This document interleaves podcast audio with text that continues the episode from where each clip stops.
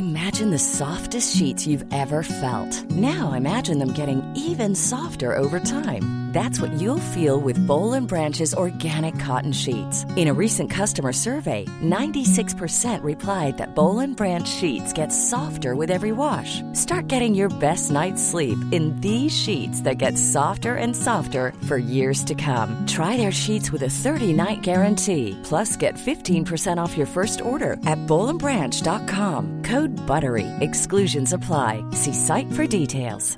Hiring for your small business? If you're not looking for professionals on LinkedIn, you're looking in the wrong place. That's like looking for your car keys in a fish tank. LinkedIn helps you hire professionals you can't find anywhere else, even those who aren't actively searching for a new job but might be open to the perfect role. In a given month, over 70% of LinkedIn users don't even visit other leading job sites. So start looking in the right place. With LinkedIn, you can hire professionals like a professional. Post your free job on linkedin.com slash people today. Millions of people have lost weight with personalized plans from Noom. Like Evan, who can't stand salads and still lost 50 pounds. Salads generally for most people are the easy button, right? For me, that wasn't an option. I never really was a salad guy. That's just not who I am. But Noom worked for me. Get your personalized plan today at Noom.com. Real Noom user compensated to provide their story. In four weeks, the typical Noom user can expect to lose one to two pounds per week. Individual results may vary. Om du hade frågat mig vad handlar boken om så hade jag nog svarat om att den handlar om just de informella mekanismerna som gör att det går så långsamt eh, vägen till eller mot jämställdhet. Mm. Eh, För vi har ju i Sverige tagit bort de flesta formella hindren och ändå blir det inte jämställt, åtminstone inte i den, någon hastighet som motsvarar vad man hade kunnat förvänta sig. Det här programmet handlar om en noga utvald bok och ett samtal med dess författare. Välkommen till Lära från lärda. Boken som jag håller i min hand idag heter Jag har aldrig märkt att kön har haft någon betydelse. Med mig och mitt emot mig sitter författaren Nanna Gillberg. Åter i podden, du har varit med förut. Ja, och nu gör jag comeback. Nu gör jag comeback. Mm. Jag kommer inte ihåg, vad det kanske var avsnitt 10 eller något. Ja, det var några år sedan. Och nu har vi avsnitt 85 något. Den här boken handlar om feminism som är dagens ämne, eller? Ja, Ja. det skulle jag säga. Vill du börja med att presentera dig? Ehm, ja, det gör jag gärna. Jag jobbar som forskare på ett tvärvetenskapligt forskningsinstitut som heter GRI, det står för Gothenburg Research Institute och det tillhör Handelshögskolan vid Göteborgs universitet. Och tidigare så har vi eh, gjort, gjorde vi en podd på en annan bok som Mm. handlade om sociala och digitala medier och hur de påverkar oss och hur vi förhåller oss till varandra och våra relationer och så. Uppmärksamhetssamhället hette den och nu så är jag här för att prata om feminism. Och eh, feminism är ju ett, eh, vad ska man säga, sprängstoff jag på att säga. Mm. Ett ämne som eh, kan både engagera och engagera och reta upp folk. Har jag märkt när jag har eh, sagt eh, att vi ska prata det. Ah, Så, eh, men intressant. kan vi inte börja med att definiera vad det är för något? Du sa att det leder ofta till eh, starka känslor och så. Mm. Och, och det stämmer ju och jag tror att en anledning till att det gör det är just för att det finns många olika definitioner som folk utgår från eller de tror sig veta vad de i alla fall menar med feminism. Och så har de massa associationer som de använder sig av och som är negativa för dem och så blir de arga. Men den definition som jag i boken använder mig av och, och som är den gängse i forskningssammanhang eh, som jag då kallar för ordboksdefinitionen, det handlar egentligen om två olika premisser och det är att kvinnor som grupp är underordnade män som grupp på samhällsnivå Mm. och att man vill ändra på det förhållandet. Om man då håller med om de här två Mm. så är man feminist. Så det behöver inte vara mer komplicerat än så. Det är många som känner att de inte vill ställa upp bakom den eh, termen. Men egentligen utifrån den ordboksdefinitionen så finns det ju två sätt att inte vara feminist på. Och det ena är då att eh, man tycker att det redan är jämställt mellan eh, kvinnor och män. Mm. Och det andra är att man inte tycker att det är det och att det är i sin ordning. Ja, just det. Precis. Och, och när man säger att eh, män som grupp är överordnade kvinnor. Vad menar, menas med det då? Ja, det menas till exempel att eh, kvinnor fortfarande har sämre lönenivå, sämre pension, att eh, makt och resurser ligger hos män i högre utsträckning än kvinnor. Mm. Och på ledande positioner sitter fler män i bolagsstyrelser och ledningar och så vidare. Mm. När jag frågade runt lite innan så fick jag med lite sådana här uh, motargument eller vad man ska säga. Men jag tänkte vi kan ju, Trevligt. du har ju några, för du, du börjar ju boken med att bemöta de vanligaste. Precis, jag tänkte att det var viktigt att göra så att man sen kan gå vidare och prata mer om, om själva ämnet. Ja. För det kan ibland vara svårt om, om det finns väldigt de här starka negativa känslorna och man kanske inte vill prata om feminism överhuvudtaget så kan det vara bra att eh, adressera lite olika Mm. invändningar som är vanligt förekommande. Precis. Och den, eh, jag, om- vet inte om du lägger den som först, men den här uh, manshatare. Så hur brukar den låta? Ja men det brukar låta så att, eh, att det är väldigt, eh, framförallt är det ju kvinnor då som, som använder sig. Kvinnor som antingen vill eh, distansera sig från begreppet feminism eller säga att de är feminister. De inleder ofta på precis samma sätt, nämligen genom att deklarera att jag älskar män. Det är Just det. som är, är själva inledningsfrasen som sen backar upp att man är eller inte är feminist. Mm. Eh, Och då brukar det vara Så här, ni vet, eh, bara så ni vet så älskar jag män, men jag är feminist. Precis, jag, är, jag älskar män men jag är feminist. Mm. Eller eh, jag älskar män så jag är inte feminist. Ja, ja. Mm. Eh, med andra ord så, så knyts det, alltså det, det utgår från något antagande om att om man till exempel vill ha eh, lika lön för lika arbete så skulle det på något sätt vara associerat med att man också är en manshatare. ja.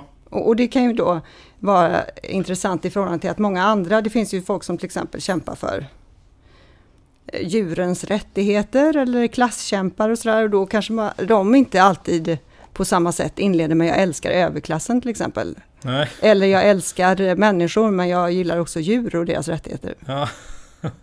Nej, det finns inget motsatt, alltså, eh, heter det?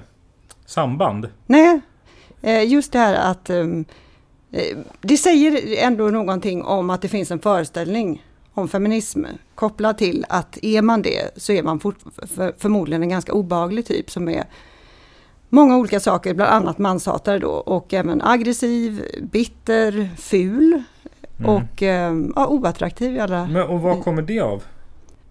Jag drog en liten eh, berättelse, eh, nu kanske jag kan göra, eh, berätta den i alla fall. Mm. Men när jag själv gick, första gången som jag kom i kontakt med feminism, eller sån feminism som man kan få komma i kontakt med när man är student, det var eh, på en kurs. Och då kom det in en, en professor som skulle prata om det här och, och då inledde hon med att fråga vad tänker ni på när ni hör ordet feminist? Mm. eller feminism rättare sagt. Och då började alla, eh, framförallt manliga Eh, kursare, eh, räcka upp handen. Eller de kunde inte ens hålla sig så de ropade ut att feminister då var, var fula och aggressiva och bittra och kunde inte få en kille. Lesbiska. Mm. fanns också ofta ett samband mellan de två, kunde inte få en kille, alltså lesbisk. Eh, Men vad man kunde förstå av den, de här uttalandena var att dels så var det ju inte feminism så mycket som feministen, personen som diskuterades. Och att en feminist definierades utifrån ett, en dålig relation till män Mm. och också utseende, alltså Mm. attraktionsförmåga i förhållande till män. Det är svårt att säga exakt vad det beror på.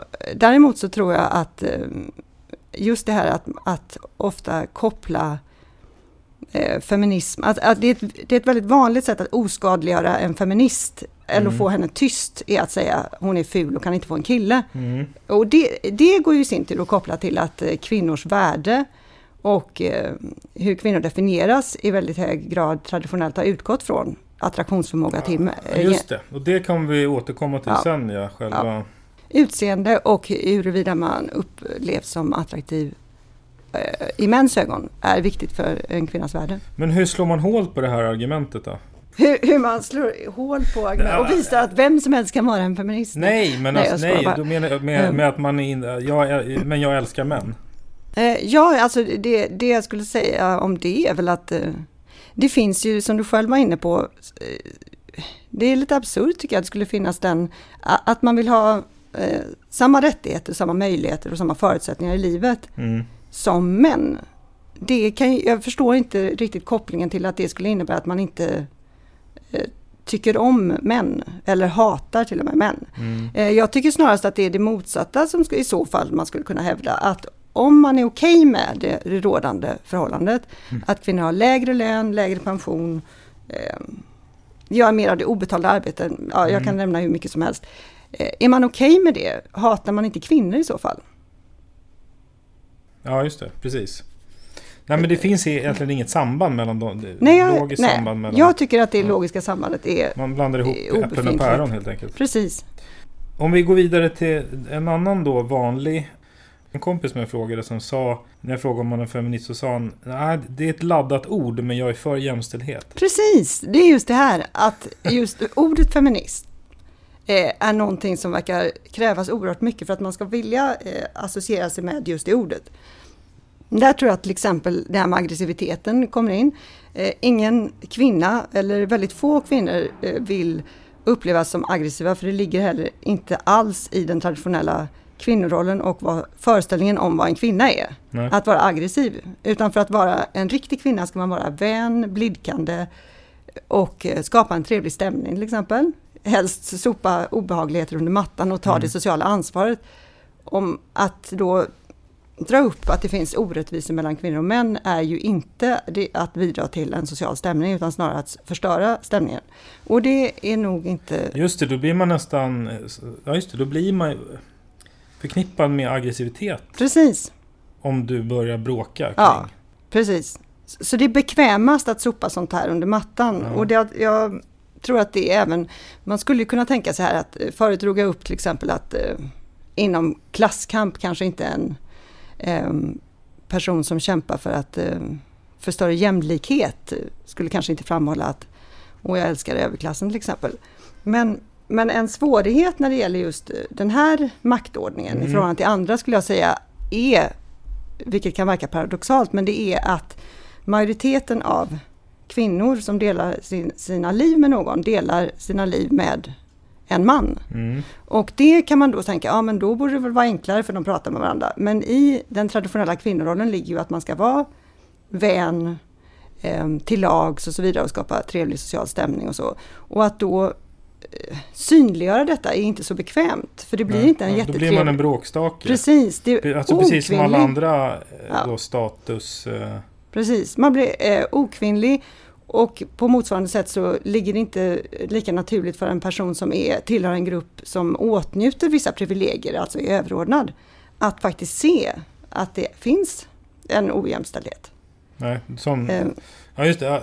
För män är det, blir det inte lika eh, Det intressant. nej, eller, Det är nog inte lika enkelt att se, det är inte lika enkelt att se eh, vissa förhållanden som det är för kvinnor och, och kvinnor i sin tur vill inte dra upp de här sakerna för då blir det otrevligt och man blir den där bitchen eller en kärring eller Mm. en hagga. Alltså man vill inte vara de här sakerna. Men, men vad, hur då slår man hål på argumentet? Nej, feminism är ett annat ord, men jag är för jämställdhet.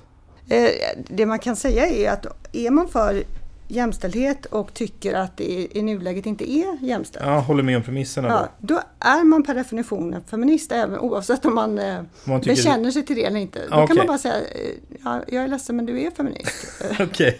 Ja, då har vi rätt ut det. Ja. Du, en annat då, jag kan ju ta upp då de som jag har, jag fångar in en till här. Då. Så här var det, han kom in på det här med feminism och sen vidare till, jag började prata om kvotering. Mm. Att, att ja men vadå, det tänkte så här att nej men det har svårt för det där med kvotering. För att, då menar han då på samma sätt så skulle jag inte vilja kvotera in fler män på läkarlinjen.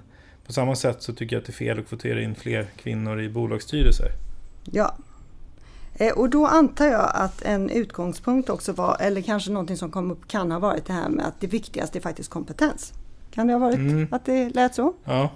Ja, eh, jag tycker att det är också intressant därför att det handlar ju väldigt mycket om att man då inte ser att det idag föreligger en informell kvotering. Och eh, de här förslagen på eventuell kvotering, det handlar om att bemöta informell kvotering med formell kvotering. Just Så det är det. egentligen bara två olika typer av kvotering som kontrar varandra kan man säga.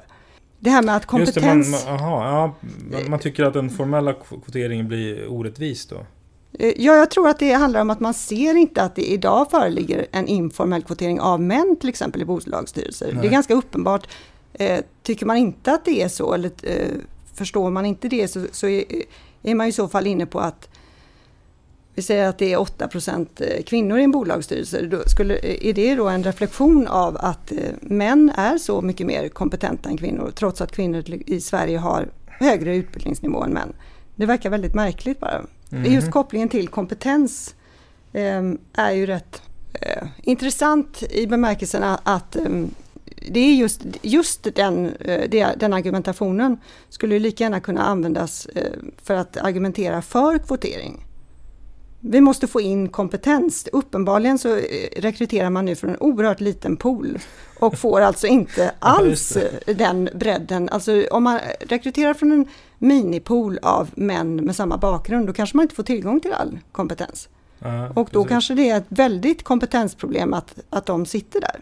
Men ett annat, ett annat motargument är väl det här med att nej men nu har det väl ändå gått för långt. Vi är ju världens mest jämställda land. Absolut, det brukar också komma upp ofta. Och nu inte minst tror jag att det kommer att komma mycket av det efter den här metoo-rörelsen. Att det har gått för långt, att det har gått överstyr och så. Och det kan man ju tycka. Eh, däremot så om man då tittar på olika parametrar som ingår i jämställdhet så är det ungefär, om vi skulle hålla oss till den hastighet som vi promenerar mot jämställdhet med idag, så är det om aktuellt med jämställdhet först om 187 år. Jag vet inte hur, hur det kan ju ändå hända att man eh, tycker att det har gått för långt och har gått överstyr. Mm.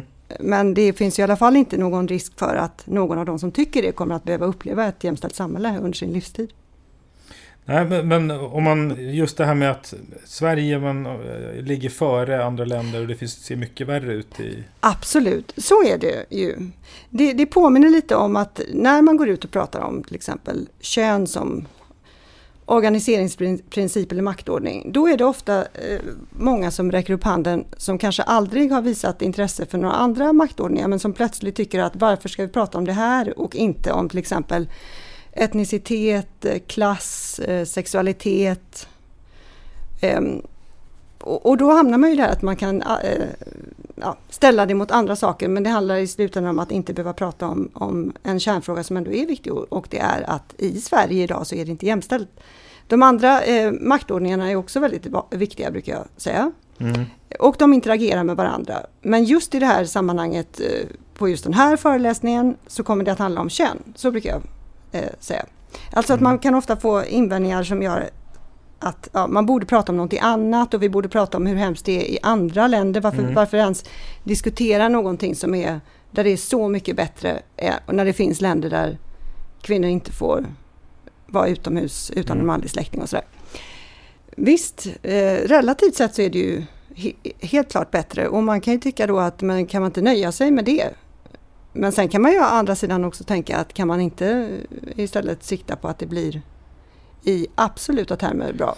Det finns du, ju alltid saker, ställen som är värre. Ja, just det. det, det är, för jag tänker så skulle man kunna säga om miljöförstöring också. Att ja men titta där borta så häller ja. de ett oljehavet. Så då kan vi Precis, så varför, jobba, varför ska vi jobba för, för miljön här när det finns eh, andra länder där det är mycket, mycket värre? Ja. Det, vi skulle ju aldrig använda det som ett argument för att inte ägna oss åt att göra det bättre. Så det är en väldigt bra poäng. I, de politiska debatterna så nej men kolla där borta i Nej, så är det ofta. Men, men det handlar också om, för en annan invändning som jag skrev om är den här att som man också nästan obligatoriskt får om man håller en föreläsning om sådana här frågor. Då brukar det vara att alla män är faktiskt inte underordnade alla kvinnor, eller varje man är inte det. Mm. Och det är ju helt rätt. Så är det självklart. Det finns ju många individuella män som är underordnade många individuella kvinnor just på grund av att det finns olika maktordningar. Och de samspelar med varandra och de bestämmer vår position i samhället, vilka förutsättningar och möjligheter vi kommer att ha i samhället. Och där, där finns då flera av de som jag nämnde och även ålder, eh, funktionsvariation, eh, religion, etnicitet och så vidare. Alltså det finns många andra eh, maktordningar också. Och det gör att om man tittar på en individuell nivå så kommer det alltid att finnas många... Det är en mix. Alltså, Ja, alltså alla de här olika maktordningarna Mm. samverkar ju till en persons plats i samhället. Mm. Både makt och status som man får av en mix av de där då. Precis. Det kommer alltid gå att eh, identifiera många indi- individuella mansexemplar Mm. som är underordnade många kvinnliga eller kvinnor. Eh, och då måste man återigen påminna sig om att det inte är på en individuell nivå som den här feministiska analysen görs, utan på en samhällsnivå. Mm. För, för man hamnar ofta i det här att eh, det kan också bli känsligt och det kan bli så här, ja nu handlar det plötsligt om mig och mitt liv och, hem, och våra relationer och våran arbetsfördelning hemma och sådär. Mm. Och då måste man påminna sig om att men det här är ett system som har funnits i evigheter eh, av eh, kvinnlig underordning och manlig överordning och som vi alla, män och kvinnor, bidrar till att upprätthålla. Mm. Så det också eh, kan ta bort lite av det här att mm, varken män eller kvinnor, ibland kan det finnas ett motstånd mot feminism för att det är på något sätt inkluderar två roller och ingen av rollerna är speciellt attraktiva. Det är antingen att man är förtryckare eller att man är förtryckt och det är Ja, inte, det. eller offer och det är ju inte roller som någon gärna När räcker upp handen? Nej, precis. Det, det där är jag och jag Mm. känner igen mig i det. Och det är inte så det funkar heller. Det är inte så att någon går upp på morgonen och tänker idag ska jag förtrycka kvinnor. Det är ett samhällssystem och en strukturer och vi är alla Mm. delaktiga. Ja men eh, som du skriver också som jag tyckte var smart formulerat. Är det här med att också att majoriteten av vanliga förhållanden så, så, så delar man ju sina liv då. Mm. Eh, och kanske till och med lever ganska jämställt, mer eller mindre. Men då att det är på det strukturella planet så ser det annorlunda ut. Och det här gör det knepigt då. Precis, Att man själv känner att nej men vadå, vi är ju... Alltså, där- därför... precis. Att det kan bli så här känsligt och, och det kan kännas som det kommer alldeles för nära och att det är eh, mitt liv och jag som person som är attackerad. Mm. Att jag är uthängd som en bov när jag egentligen är väldigt jämställd och sådär. Mm. Eh, Det, det är ett väldigt viktigt tillägg till de här premisserna ändå. absolut. Eh, Du menar eh, de två grundläggande premisserna som... Ja. De premisserna plus den liksom Eh, insikten. absolut att det är en eh, fråga som inte är på individnivå. Ja. Ja, det håller jag helt med om. Eh, För det är en av de vanligaste missförstånden, eller som gör att... att Ja, för jag tror att det är många man kan känna igen sig där. Men vadå? Ja, i, i ens egna liv så, så, så tycker, håller inte jag riktigt med om det. Men aha, på ett ja. samhällsplan, jag- strukturellt samhällsplan så är det någonting annat. Det är väldigt, det är en bra poäng och jag håller helt med om att den borde vara med där bland de där. Det är två premisser och en... ja men absolut, ett tillägg där. Tillägg. Att det handlar om eh, samhällsnivå. Och för det tar också bort mycket av det här att det är inte så att det handlar om att en individ, att på individuell nivå liksom förtrycka någon eller att eh, Sen, sen är det, det är såklart individer, det ingår i ett eh, system och i en struktur och så. Men det här är en fråga på samhällsnivå och Men det blir lite som det. Men tycker att vi ska eh, försöka dra ner på miljöförstöringen. Då, då, då, då kopplar ju inte jag det. Nej men vadå? Jag kompo, komposterar ju och jag... Så precis så är att det. eh, det håller jag nog inte med om. Alltså, Nej, pre- precis, nej men det, det, blir, det är någonting som gör att, det, att eh, många kan uppleva att sig attackerade, både kvinnor och män. Ja. Att det där är inte jag och så är det absolut inte hos mig och låt, oss, låt folk ha sin fria, Exakt. göra sina fria val och vara i fred och sådär. Man måste förä... Ja, precis. Nej, det, är, det är väldigt intressant för reaktionerna när du, när du drar parallellen till miljörörelse och så. Ja, jag kom på det nu bara. Ja, det är väldigt eh, Ehm, sant. ehm, det, det är väl de vanligaste motargumenten som vi har pratat om. Va? Det är, Ja, jag tror det. Sen pratar du om det här med kön som den mest grundläggande indelningsprincipen. Det här klassikern med att vad, när någon får barn Ja, så eh, frågar folk direkt att vad blev det en pojke eller flicka? Och jag vet en kollega till mig vägrade berätta och Okej. folk blev rasande. det är oerhört provocerande och eh, förvirrar folk. De kan inte, om, om vi inte vet eh, någons kön så får vi svårt att ens förhålla sig, oss till den här personen. Mm. Ehm, det finns en eh, karaktär i Saturday Night Live, en gammal, som, som eh, helt bygger på det här svårigheten i att eh, förhålla sig till någon vars kön vi inte känner till. Alla, den är, personen heter Pat och alla försöker hela tiden ta reda på genom olika frågor så här, som inte är direkt formulerade huruvida det är, vad det är för typ. Så det, det är ju oerhört centralt för oss att kunna placera personer i en av två kategorier, antingen som pojke eller flicka från början. Då. Och sen börjar vi direkt förhålla oss till Ja, personen och, som just det. och sen också du, eh, alltså kopplat till det då, så du beskriver lite det här, vilka, eh, vad vi associerar då till, till pojken eller flickan och sätter, eh, vill du inte dra några sådana? Jo, absolut. Det, det handlar ju om att vi från eh, allra första början behandlar eh, pojkar och flickor eller olika sinsemellan. Och utifrån till exempel en föreställning om att flickor redan från början är ömtåliga så har vi eh, en, en vänare röst. Eh, när vi pratar med eh, flickor, vi använder också andra ord. Så att han är åh, en liten tuffing och han är, en, han är stark och hon är söt. Mm. Och, och vi till exempel eh, Även rörelsefriheten begränsas på, väldigt, eh, tidigt, eh, på ett väldigt tidigt plan. Där vi till exempel eh, fångar in en eh, flicka som håller på att krypa iväg mycket tidigare än vad, en eh, pojke då fångas in av, av vuxna. Det är bara sådana här Jaha, rörelsen, hur man låter dem röra sig. Ja, hur, hur, hur långt bort till exempel en Mm. flicka respektive pojke får krypa iväg utan att det verkar farligt. Mm. Eller utan att man gör något åt det. Mm. Så det är sådana här små saker som sen man kan säga tar sig andra uttryck när barnen blir äldre. Men likadant ser man ju väldigt mycket på förskola som är en eh, miljö som har beforskats en hel del. Där man då, även på förskolor där man tro, trott sig vara väldigt eh, sådär, genusmedveten, så har, har, har forskare filmat och då har eh, pedagogerna sett att det var visst inte så att man behandlade pojkar och flickor på samma sätt. Utan där kan till exempel pojkar får oftast, eller de får i regel mer uppmärksamhet än flickorna men de kan också få mycket mer negativ uppmärksamhet så det är både positiv och negativ uppmärksamhet. Ehm, De utses till ledare på ett annat sätt än flickor och flickor lär sig väldigt tidigt att stå tillbaka ehm, när det gäller behov och så och även stå tillbaka för pojkarnas behov Mm. där, där då pedagogerna säger att pojkar måste få sina behov tillgodosedda med en gång för att de kan inte vänta medan flickor har tålamod så de kan vänta. Så flickorna blir ofta Man, så här, man hjälp- skolas på Ja, precis. olika beteenden. man skolas in i olika beteenden där flickorna då är, får mycket positiv feedback om de är hjälpfröknar och, eh, och Mm. hjälper till att tillgodose pojkarnas behov till exempel.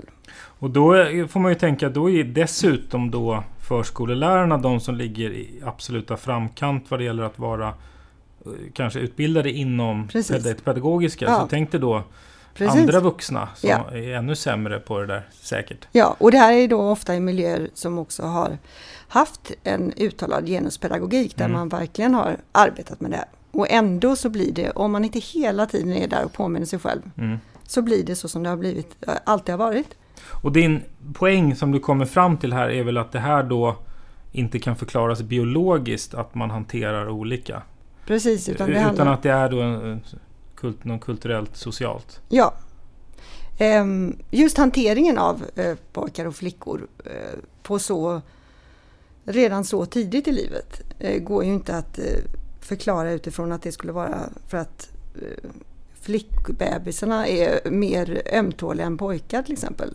Nej. Och ändå så förhåller vi oss till dem utifrån väldigt tydliga föreställningar om vad som konstituerar en pojke respektive flicka. Och senare eh, kvinna respektive man. Att det börjar redan omgående. Alltså första Ja. frågan är vad blev det och sen efter det så är det bara en lång radda av Ja. ehm, Precis, och, men och det, det kanske också, eh, jag tänker mig att det också är ett ganska vanligt bemötande det här med Ja men eh, man, må, man måste ju fortfarande få kunna få vara kvinnlig eller manlig då. Precis. Så vad är då Vad är då kvinnligt och manligt? Jo, eh, hela det här med, och nu kommer det bli, Alltså kan man vara då en kvinnlig feminist?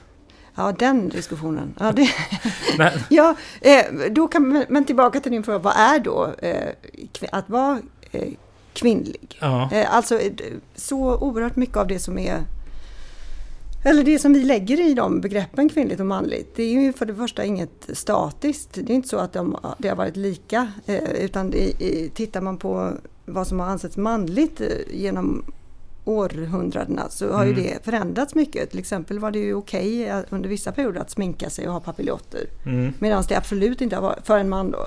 Och det ansågs manligt. Och så var det ju, är det ju inte, ja nu har vi i och för sig lite manssmink och så, men det har, det har ju varit många eh, perioder då det absolut inte har ingått i eh, någon manlighetskonstruktion.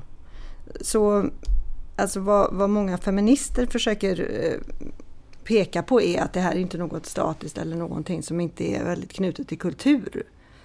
Vad som anses kvinnligt respektive manligt. Att det inte är något eh, Det- det naturgivet. Att, Det är, är det knutet till kultur? ja, Ja, precis. precis. precis. Att, att det, vad jag menar var att det, det är, inte no, det är någonting som, går, som är knutet till kultur och därmed Mm. är det också föränderligt och inte statiskt. Det är inte någonting som, eh, som kan förklaras enbart genom biologi. Så det är lite som med skönhet så har det funnits tider då, Precis. då det har varit ansetts vackert att vara överviktig Precis. till exempel. Då. Eh, Precis. Så, och nu finns andra ideal. Precis. Och, nu, och samma sak med kvinnliga och Ja. manliga ideal då.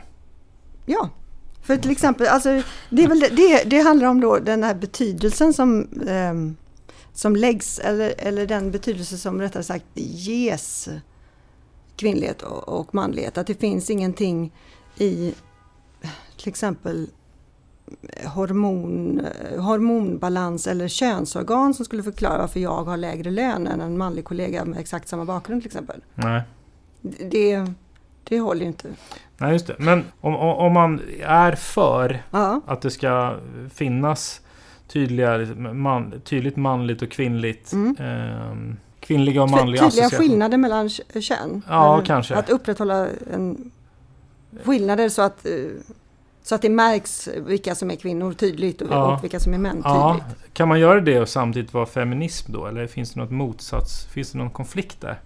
Det, finns ju, det finns ju en konflikt i det att om, om det är väldigt viktigt för en att, det, att upprätthålla de här två kategorierna så innebär det också att de vikt, att, att det åsätts en väldigt stor vikt, eller en väldigt stor vikt eh, eh, sätts vid kön.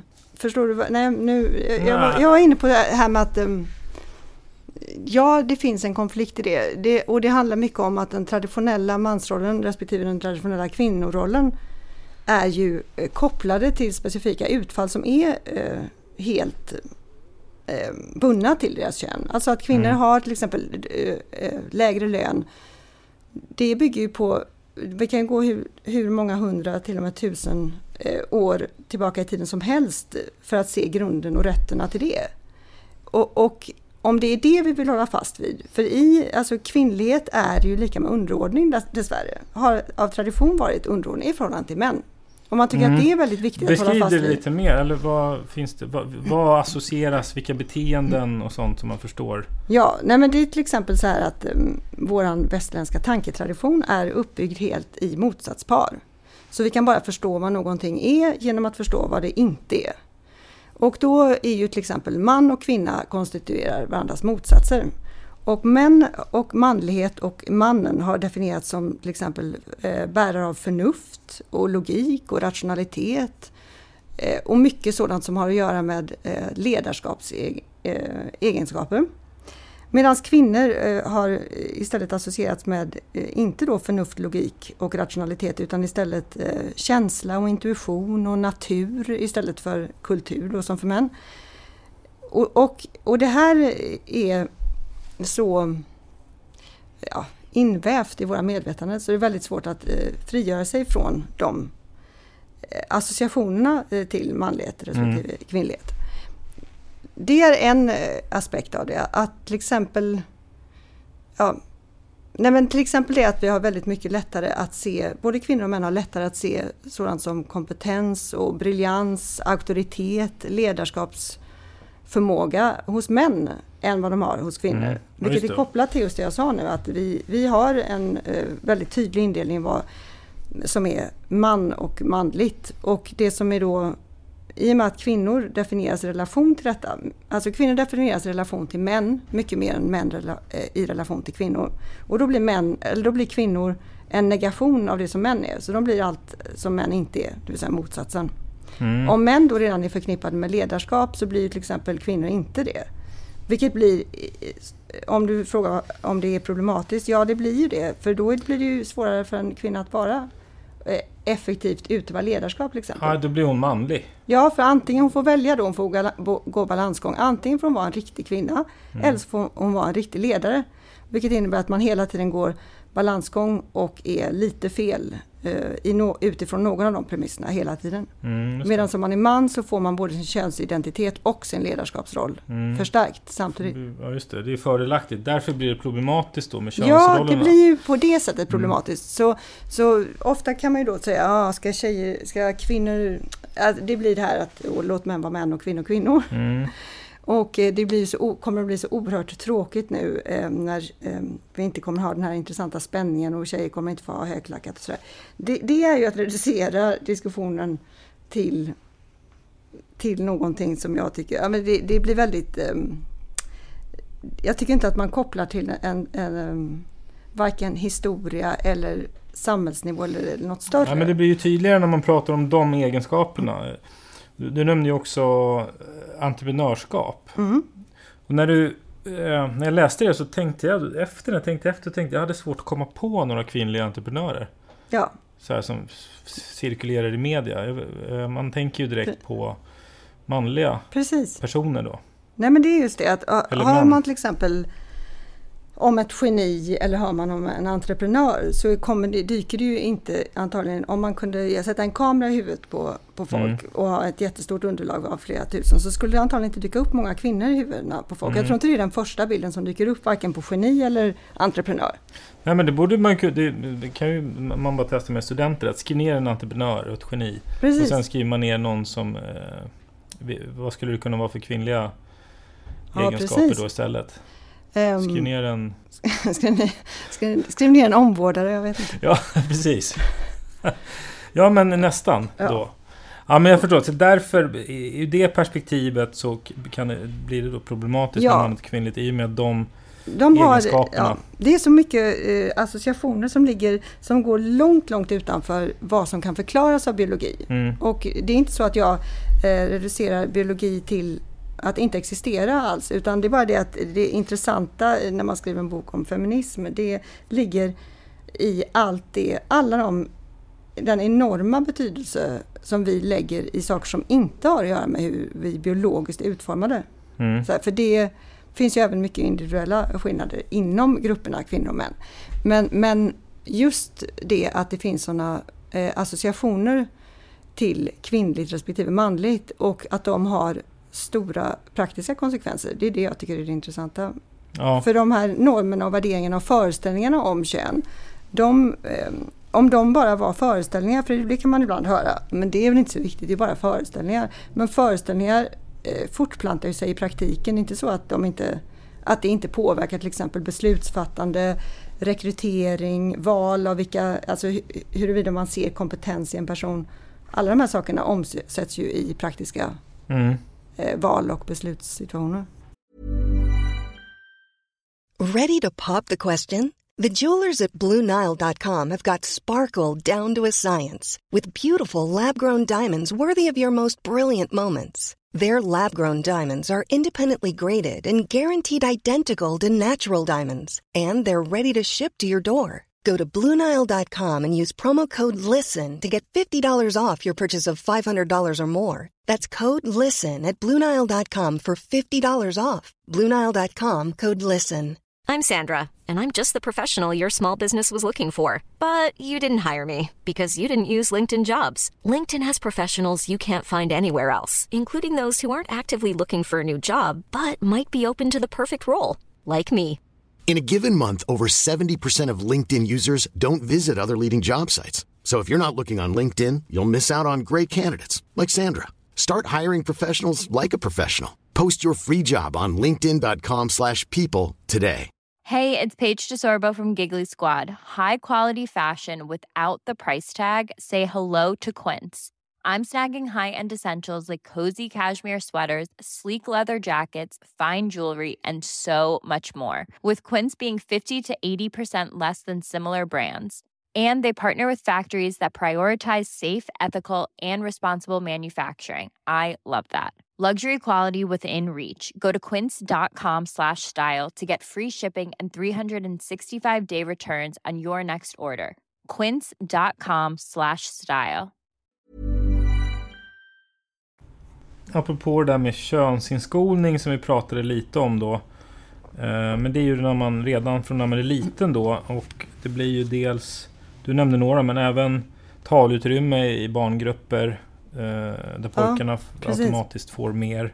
Man lär sig, eller inskolas med att ta mer plats då. Ja, och, och att vi ändå, både eh, pojkar och flickor och kvinnor och män, upplever att när, när kvinnor tar 40 procent av talarutrymmet till exempel i en grupp eller mer, så är det kvinnor som dominerar. Att det är Mm. det, så, så det kan ju också förklara, alltså vi reagerar väldigt olika på en kvinna och en man som tar plats till exempel. För att ta plats ligger i mansrollen men inte i kvinnorollen och det är också problematiskt. Mm. Så med en gång kan man eh, säga att en kvinna tar 40 eller mer av platsen i en interaktion, då kan hon lätt uppfattas som bara jobbig, någon som, ah, sån som man inte vill varken anställa eller umgås med. Medan en man är ju manlig och det är bara positivt. Så att det handlar också om sånt där att, att man kan ibland höra sådär, men kan inte kvinnor bara skärpa sig och bli lite mer som män? Då skulle de kunna ta sig till de här chefspositionerna som de är uppenbarligen inte klarar av. Och, och de har inte, eller att ta sig till menar jag, de skulle väl klara av chefspositioner. Men, men det är ju inte riktigt så enkelt för att eh, säga att man uppvisar exakt samma beteende eh, som kvinna. Man måste välja eh, som Ja. kvinna vad, vad man vill vara. Vill man vara en, en bra ledare, en bra chef, Men det blir då kan så- man inte samtidigt vara en riktig kvinna. Nej, och kvinnliga politiker eh, blir ju blir väl ofta recenserade utifrån utseende eller kläder. Eller Ja, väldigt saker. mycket. Eller förmåga att le eh, på sistone då. Ja. Alltså det var intressant, i höstas så var det ju en hel del eh, politiska avhopp av, eh, av framstående, eller framträdande mm, kvinnliga politiker. Som då antingen eh, hoppade av självmant eller fick gå. Och då i den diskussionen i media så var det mycket så här om de bara hade lett mer. Och det hör, hör man ju aldrig om till exempel. De bara, alltså Göran Persson fick inte så mycket eh, sådär att, borde inte han, på, när det var Göran Persson, jag tog honom som ett exempel för han låg väl inte Mm. eller var så inställsam så som... Men, men gör Annie Lööf den balansen bra då? Mellan liksom ledarskap, alltså kvinnliga, äh, manliga associationer och kvinnliga? Lyckas Ehm, hon där? Ja, uppenbarligen. Ja. Ehm, men jag tror ändå att det är just det här, just det kravet på att vara mer ha mer eh, utstrålning och le. För det förekom i en hel... Eh, För det gör ju hon äh, ganska sk- jo. mycket. eh, m- men om man börjar tänka efter, vi, eh, kom, gör verkligen alla manliga eh, partiledare det? Har alla de här manliga partiledarna extremt mycket karisma och ler de väldigt mycket? Nej. Nej men jag tänker det, det kanske är, hö- det är nog högre krav. Hon måste Ja. ju balansera båda Ja. de två. En, Nej men hon lyckas uppenbarligen bra med Mm. Eh, Det- Det här med att eh, mannen är normen Ja. och kvinnan den andre. Ja. Du var inne kanske lite på det, men det, du kanske kan utveckla det. Ja, absolut. Det, men det handlar eh, återigen. Jag sa förut att kvinnor definieras i relation till män mer än män i relation till kvinnor. Och ja, det finns ju många exempel på det. Jag nämnde bland annat att jag gjorde några sökningar på lite olika sådana här em, par där båda i, i paret har varit eh, framstående inom något område. Eh, till exempel så hade vi då filosoferna em, Jean-Paul Sartre och Simone de Beauvoir. Och då var det så att när jag tittade på... Vilka är det? Ja, det är då två filosofer och hon är dessutom inom feministisk, Mm. eh, en feministisk förgrundsfigur. Och när, vi, när man läser på om honom på, på till exempel olika sidor på nätet så finns det ju inte mycket som vittnar om att han var en halvan i ett par där hon även ingick. Men läser man om henne så är det det första som nämns trots att hon var en framstående filosof och en feministisk förgrundsfigur inom feministisk filosofi. Eh, där nämns det omgående hans existens och att hon var hans partner. Eh, eh, Vilket krångligt exempel. Det finns väl Det finns många andra exempel också. Men vi kan säga så här då, om man går på en kyrkogård och tittar på Ja. gravstenarna där. Så är det ju ganska uppenbart att han definieras i relation till sin status och roll på arbetsmarknaden. Där det Precis. står direktör, bla bla bla. Och hon eh, definieras i relation till honom. Hon är Ja. hans fru. Jag, tänker, ja, men jag tänkte mest att det måste finnas massa dagsaktuella exempel. Ja, Men det där, det, det där var inte, det kunde vara vilka... Det där var bara ett exempel som jag tyckte var intressant för att det handlar om en feminist. Men, Ah, ja. men, ehm, nej, men överhuvudtaget att hon definieras i relation till vem hon är gift med. Vi kan säga, ja, men, vi, eh, om man ser på kungligheter då, så kan det vara att eh, en, där man också kan se statusen och att, att det hela tiden är hans eh, status som avgör hennes status. För hennes status måste alltid vara lite lägre än hans. Mm. Så är det även i... I parförhållanden? I, pa- ja, precis. I parförhållanden så ser det likadant ut och det kallar man ofta för den relativa underordningen. Mm. Nämligen att kvinnan får gärna ha en hög utbildning och ett bra jobb, bara det hon lägger sig klädsamt snäppet lägre än den man som hon är ihop med. Mm. Och om man till exempel tittar på eh, inom monarkin så, så ser man ju det i att om en drottning gifter sig med eh, någon så blir han prins och inte eftersom kung står ju över inte Mm. bara i kortlekar utan även då i, i kungliga sammanhang. Så är det ju inte. Eh, Gifter sig en kung eh, med eh, en kvinna så blir hon drottning. Hennes rang som då är den högsta kvinnliga står ju alltid över den, eller under den högsta manliga. Mm. Men det finns många exempel på, på det att Ja men till exempel Kvinnans status är snäppet under även om eh, hon tjänar mycket pengar då eller Ja, hon- på andra eller- sätt har en hög status. eh. Ja, eller rättare att, att om man tittar till exempel på par så är de ofta, är det, ser det ofta ut så. Alltså den relativa underordningen gör sig gällande där. Eh, Att kvinnan då klädsamt lägger sig lite lägre på, på allting. Är han statsminister så kan hon vara någon form av Mm. statsråd eller riksdagskvinna. Och det går in lite det här med ma- att mannen är normen. Finns det några andra eh, Ja, en annan, alltså den kanske viktigaste saken med det här med att mannen är norm handlar ju om att män är allmängiltiga och kan representera alla medan kvinnor är specifika och kan bara representera sig själva. Så, och det har jag ju märkt nu. När jag till exempel pratar ju här nu använder jag man hela tiden Mm. istället för en då. Men, men eh, det är svårt att lära om. Eh, hur som helst så hade jag sagt kvinna hade det blivit helt eh, det, går inte, det är inte utbytbart för kvinnor representerar sig själva. Då blir det genast något specifikt. Om, jag, om man börjar prata om, kvinna tycker? ja precis, Mm. så är det kvinnor. Det är inte några män som ingår i den gruppen. Medan om vi pratar om män, eller medan om man pratar om det, så är det alla. Så män har ju en, eller, em, en, en särställning och hierarkisk överordning när det gäller det. Att man då kan vara den som är neutral. Mm. Medan eh, som kvinna är man specifik och någonting. Alltså handlar det om kvinnor så handlar det om det. Handlar det om, om män så handlar det om mänskligheten.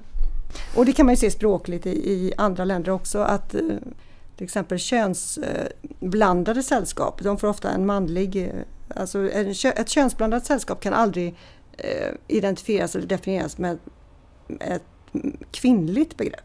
För då vet man att det bara är kvinnor i den gruppen. Ett könsbland? Bland, Alltså om det är både kvinnor och män i en grupp Ja. så måste det vara den här, det här neutrala manliga Ja, som, eh, som ändå då också omfattar kvinnor. Man Mm. kan ju aldrig... Skulle man säga kvinnor så är det bara de. Jag tänkte även på, eh, eh, det är, exempel, det är inte med i boken, men till exempel efternamn och sådär. Um, ja, men alla våra vanligaste, Svensson, Jonsson och Andersson och så. sådär. Det skulle ju inte vara något... ehm, det tänker man ju inte ett ögonblick på. Att både kvinnor och män heter. Men det finns ju till exempel ehm, den här dotterkonstruktionen. Men jag, vet, in- jag känner i alla fall ingen man som heter en dotterkonstruktion i efternamn. Sådär att ehm, Hans dotter till exempel, om du hette det i... Nej, För nej. du är inte någons dotter, men jag är ju inte heller någons son om jag hade hetat ett sådant namn. Just det. Och, och sen är det ju det här med... Eh, vi nämnde det ju kanske lite med, just med barn, men också det här med att man föräldrar inte gärna sätter på sina, sin son en rosa tröja, men helt okej att sätta på dottern en blå tröja. Ja, Eller sätta en fotboll i, i precis.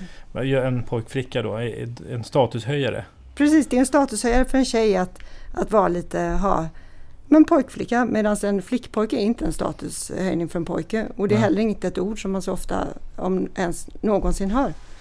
Flickpojke? Åh, han är en sån flickpojke. Så, åh, det är ju så gulligt. Och, och vi, upp- vi uppmuntrar det varje dag att han är en sån flickpojke. Så. Nej. Eh, nej men absolut att det är en nedvärdering. Det är en nedvärdering att säga många, alltså många av de här nedsättande sakerna eh, som jag inte behöver nämna vid namn men Mm. som alla känner till är ju det är inte någonting positivt för en ja, manlig fotbollsspelare att höra att han är olika saker som förknippas med kvinnor. Eller att Utan förlora mot en tjej.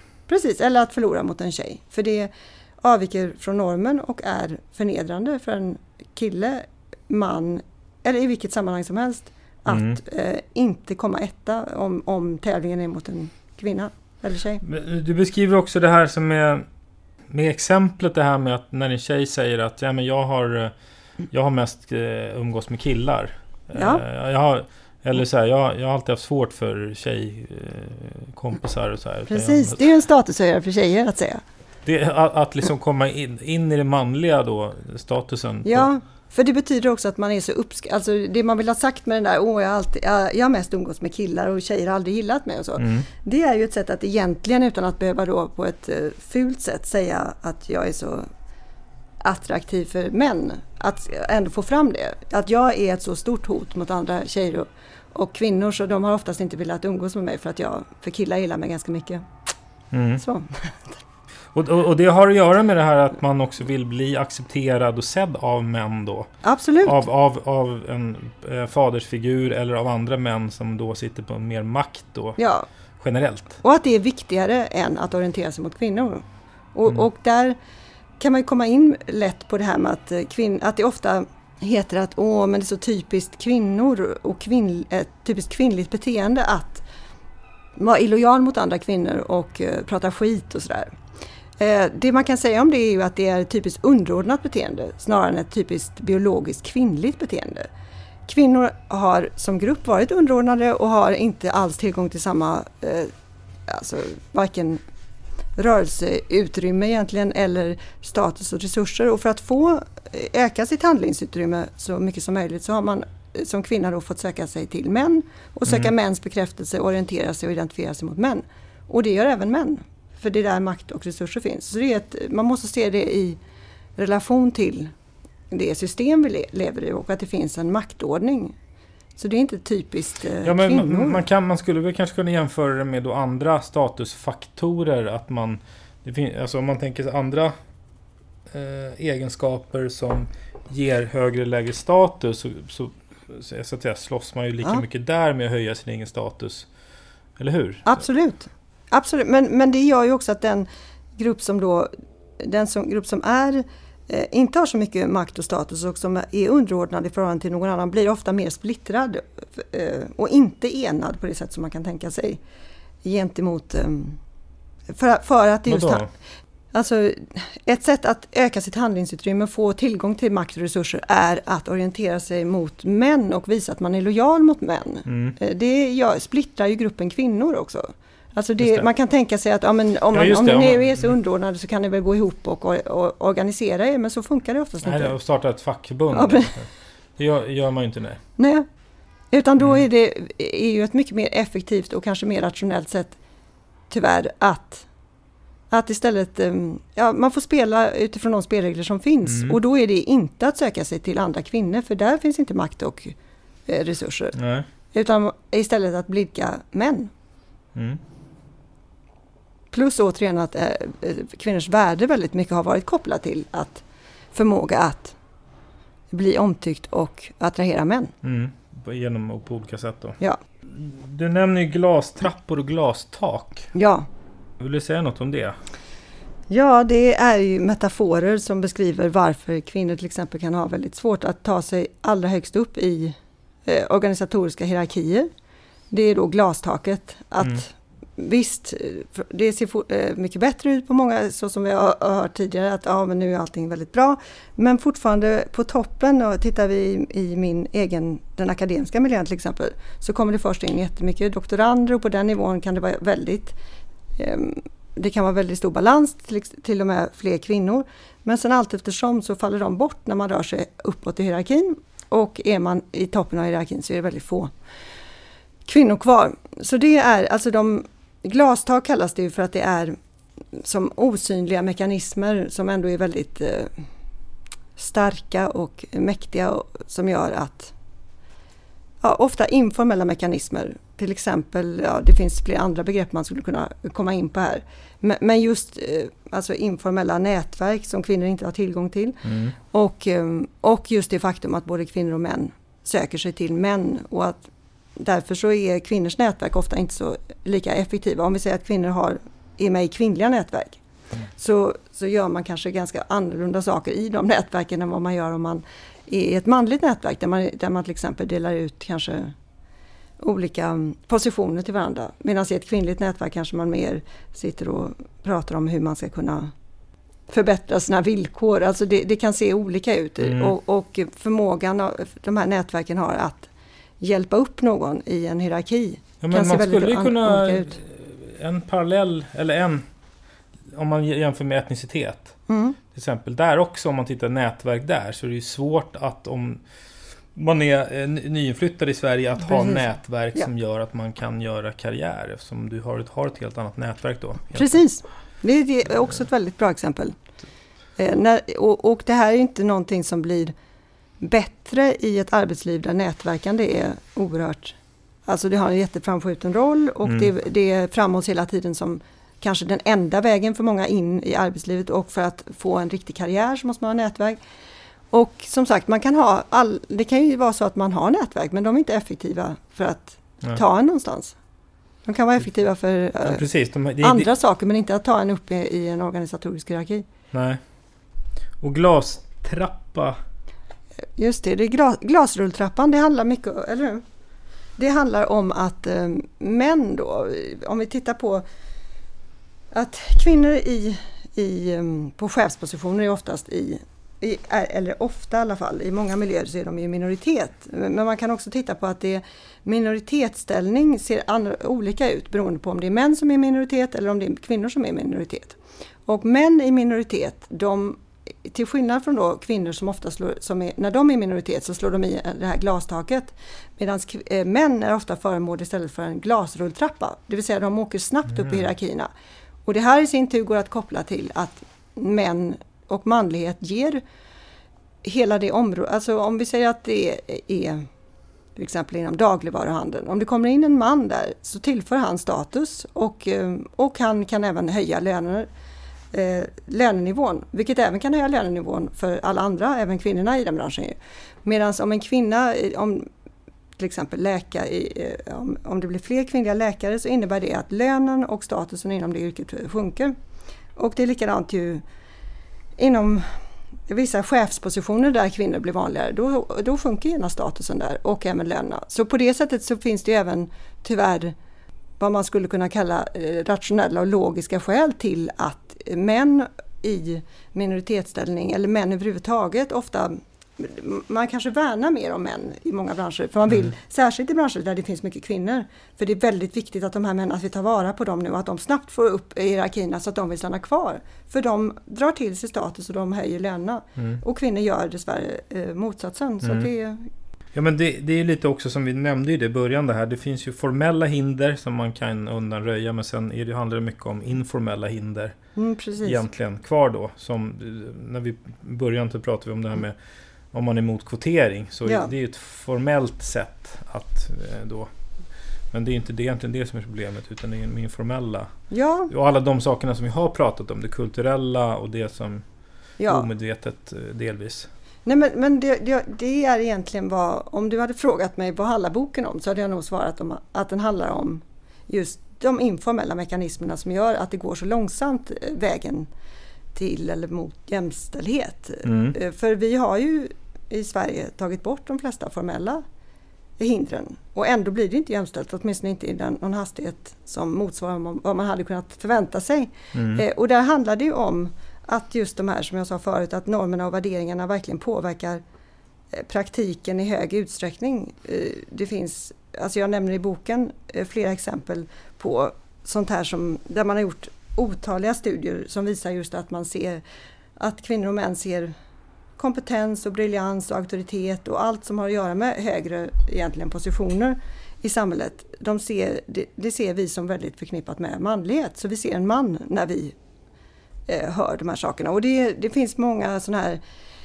blindtest som har gjorts ehm, på Ja, där till exempel eh, det finns eh, ett, där man, eller det finns många egentligen, men där, där principen är att man har skickat ut, man har visat hur rekrytering till exempel påverkas genom att man skickar ut olika ansökningar eller rättare sagt exakt samma ansökan fast med ett eh, undertecknat med ett kvinnonamn på den ena och ett mansnamn på den andra. Och sen så har man skickat ut det Eh, till rekryterare och bett dem att ranka hur mycket, hur mycket lön, vad tycker du att den här personen är värd i lön? Vad tycker du att den här personen har för allmän, hur bedömer du den allmänna kompetensen? Och hur mycket mentorstöd tycker du att eh, den här personen förtjänar? Och då kan man se att både kvinnor och män eh, i samma utsträckning och även både äldre och yngre, så det blir heller inte bättre med, med den nya generationen. Ja, alla i princip över hela linjen rankar på alla de här tre premisserna de som de tror är eh, en man då, högre än den som, de, som har presenterats som en kvinna. Så han är värd eh, högre lön, han bedöms ha en allmän kompetens som ligger över hennes mm. och ska även ha med mentorskap. Och sen finns det ju även alltså andra saker som visar att visst, ibland så kan det vara så att eh, en kvinna bedöms som kompetent, men då kan det ofta ske på bekostnad av hur vi bedömer henne som person. Och det går ju också lite i linje med det här att man antingen kan vara en bra ledare eller så är man en, en bra kvinna. Alltså att man är en järnlady eller inte kvinnlig, så här, men man, då kan man vara... Eh, vilket också syns i att...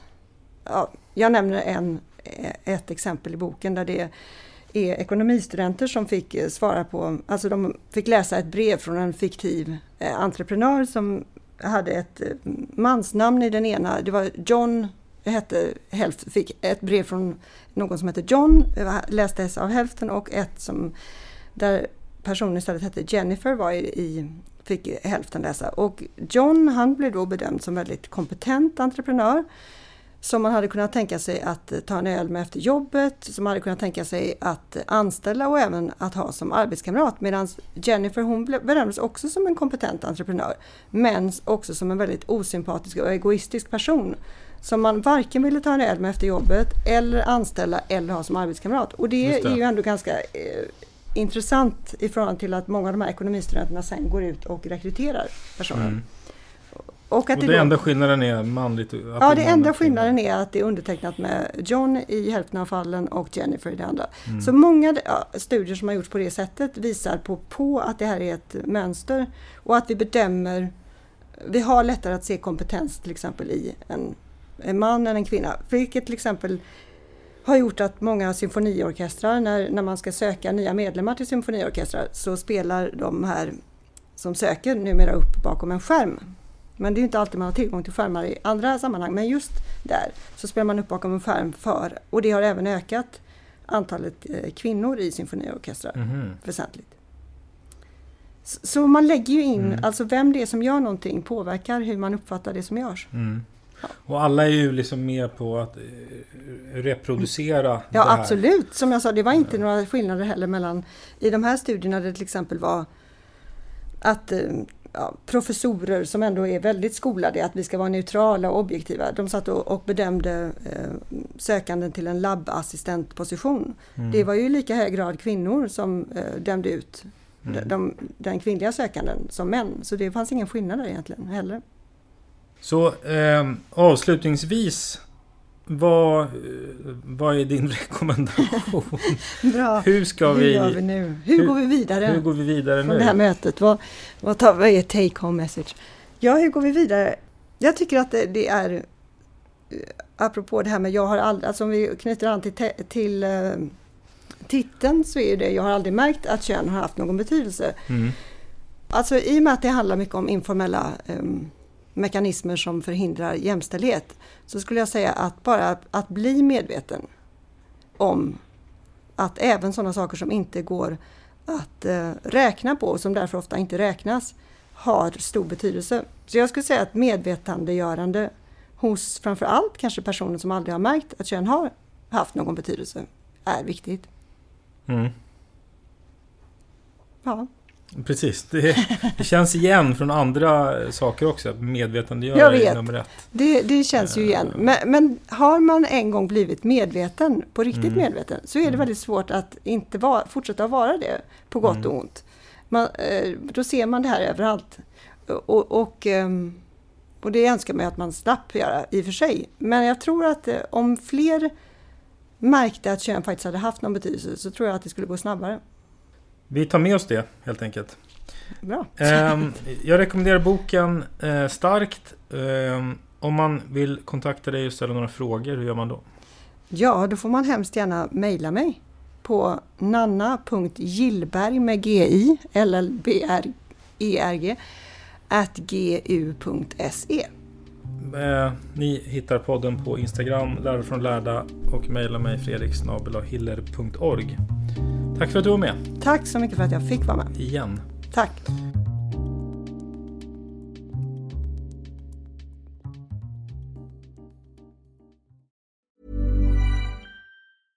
Imagine the softest sheets you've ever felt. Now imagine them getting even softer over time. That's what you'll feel with Bowl and Branch's organic cotton sheets. In a recent customer survey, 96% replied that Bowl and Branch sheets get softer with every wash. Start getting your best night's sleep in these sheets that get softer and softer for years to come. Try their sheets with a 30-night guarantee. Plus, get 15% off your first order at bowlandbranch.com. Code BUTTERY. Exclusions apply. See site for details. Even when we're on a budget, we still deserve nice things. Quince is a place to scoop up stunning high-end goods for 50 to 80% less than similar brands. They have buttery soft cashmere sweaters starting at $50, luxurious Italian leather bags, and so much more. Plus, Quince only works with factories that use safe, ethical, and responsible manufacturing. Get the high-end goods you'll love without the high price tag with Quince. Go to quince.com slash style for free shipping and 365-day returns. Imagine the softest sheets you've ever felt. Now imagine them getting even softer over time. That's what you'll feel with Bowl and Branch's organic cotton sheets. In a recent customer survey, 96% replied that Bowl and Branch sheets get softer with every wash. Start getting your best night's sleep in these sheets that get softer and softer for years to come. Try their sheets with a 30-night guarantee. Plus, get 15% off your first order at bowlandbranch.com. Code BUTTERY. Exclusions apply. See site for details.